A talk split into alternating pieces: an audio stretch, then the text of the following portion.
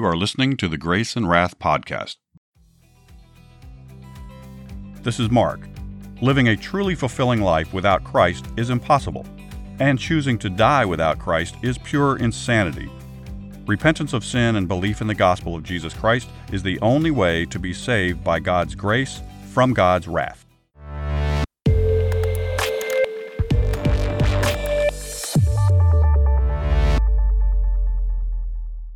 Welcome back to the Grace and Wrath podcast. If you're new to the show, welcome. In this series, we're telling Bible stories in chronological order and adding tips and commentary to help you share the gospel more easily and effectively. Warning to parents and teachers this story has material you may find objectionable for younger children, so we recommend you personally listen to the story or allowing children to listen to it. Today's story is King of Trees. We're in the book of Judges. Gideon and his many wives produced seventy sons. He also had a son by a concubine in the town of Shechem. His name was Abimelech. After the death of Gideon, Abimelech went to his uncles in Shechem. He said, Talk to the officials of the city and say, Do you want the seventy sons of Gideon to rule over you? Instead of them, select me. I'm a son of Gideon, but I'm also your blood relative. The men of Shechem agreed to make him king of Israel. They gave him 70 silver coins for the temple of Baal. With this, he hired a gang of thugs as his private army. The first thing they did was to kill the 70 sons of Gideon, but they missed one, the youngest, a man named Jotham. The men of Shechem had a celebration to honor Abimelech. Suddenly they heard yelling off in the distance. It was Jotham. Listen to me, the trees decided to have a king. They went to the olive tree and said, Be our king. The olive tree said, I don't have time for such foolishness. I produce precious oil that honors God and man. So they went to the fig tree and said, Be our king. The fig tree said, I don't have time for such foolishness. I produce sweet fruit that's enjoyed by everyone. They went to the grapevine and said, Be our king. The grapevine said, I don't have time for such foolishness. I produce wine that brings happiness to people. Finally, the trees went to the thorn bush. They said, Be our king. The thorn bush said, Yes, I'll be your king, but from now on, you're under my shade of protection. If any of you rebel, fire will come from my thorns and burn you to ashes. My father risked his life for you. And how did you reward him? You killed his sons. Now you've made the son of a slave girl your king. If this is right, I wish you well. But if it's wrong, I ask that fire come from Abimelech and burn you up. He then ran for his life because he knew his half brother would try to hunt him down. Abimelech ruled over Israel for three years.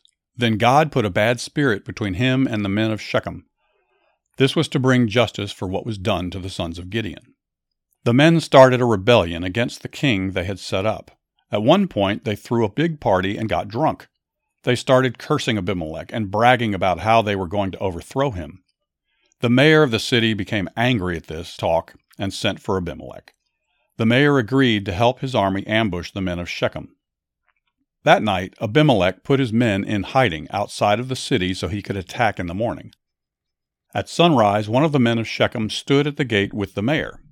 Suddenly, he saw some movement. He said, Look, what is that? Is it men coming to attack us? The mayor said, No, that's only shadows from the mountain.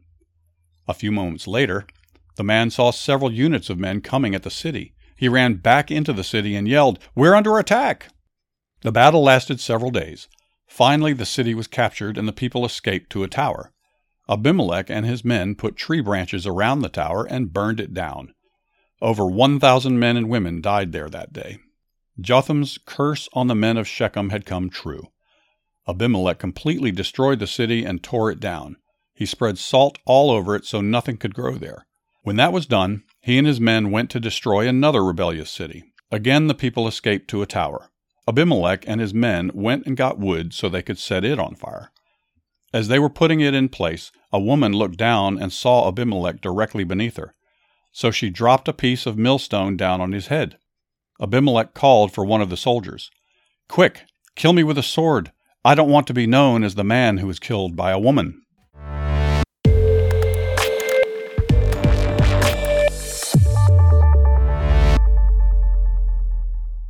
Well, there's a lot going on in this little story, but Abimelech made some interesting choices, and he uh, it had an interesting outcome for him. Let's read in Judges chapter 9, verse 23.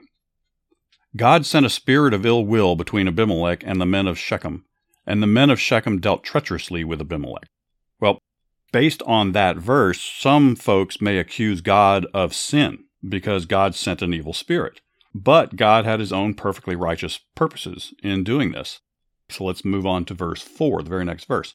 That the crime done to the seventy sons of Jerubbaal might be settled and their blood be laid on Abimelech their brother, who killed them, and on the men of Shechem, who aided him in the killing of his brothers.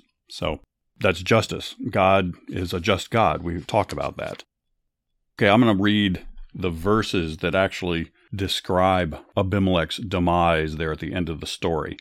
Let's start with chapter 9, verse 52. So Abimelech came as far as the tower and fought against it. And he drew near the door of the tower to burn it with fire. But a certain woman dropped an upper millstone on Abimelech's head and crushed his skull.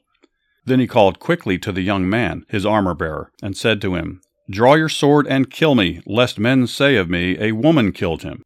So his young man thrust him through, and he died. And when the men of Israel saw that Abimelech was dead, they departed, every man to his place. Thus God repaid the wickedness of Abimelech, which he had done to his father by killing his seventy brothers. And all the evil of the men of Shechem God returned on their own heads, and on them came the curse of Jotham the son of Jerubbaal. So it is ironic, I guess, that this Abimelech was so concerned about the men saying that he would be the, the one that was killed by a woman. And here that reality is in the Bible, which is the most read, the most published, the most widely distributed book of all time. so this is one of those examples where if one asks if God has a sense of humor, I'd say here is a, an example that he, in fact, does have a sense of humor. If you haven't already, I encourage you to heed the Lord's call, turn from your sins, believe the gospel, and receive the gift of salvation that Jesus is offering you right now. If you like what you're hearing, please like and subscribe to the program. And please consider giving us a good review. It really does help. You can also find us on Instagram and Twitter at Grace and Wrath and on the web at graceandwrath.com. Thanks for listening. This is Mark signing off for now, so ride hard, pray often, and talk about Jesus wherever you go.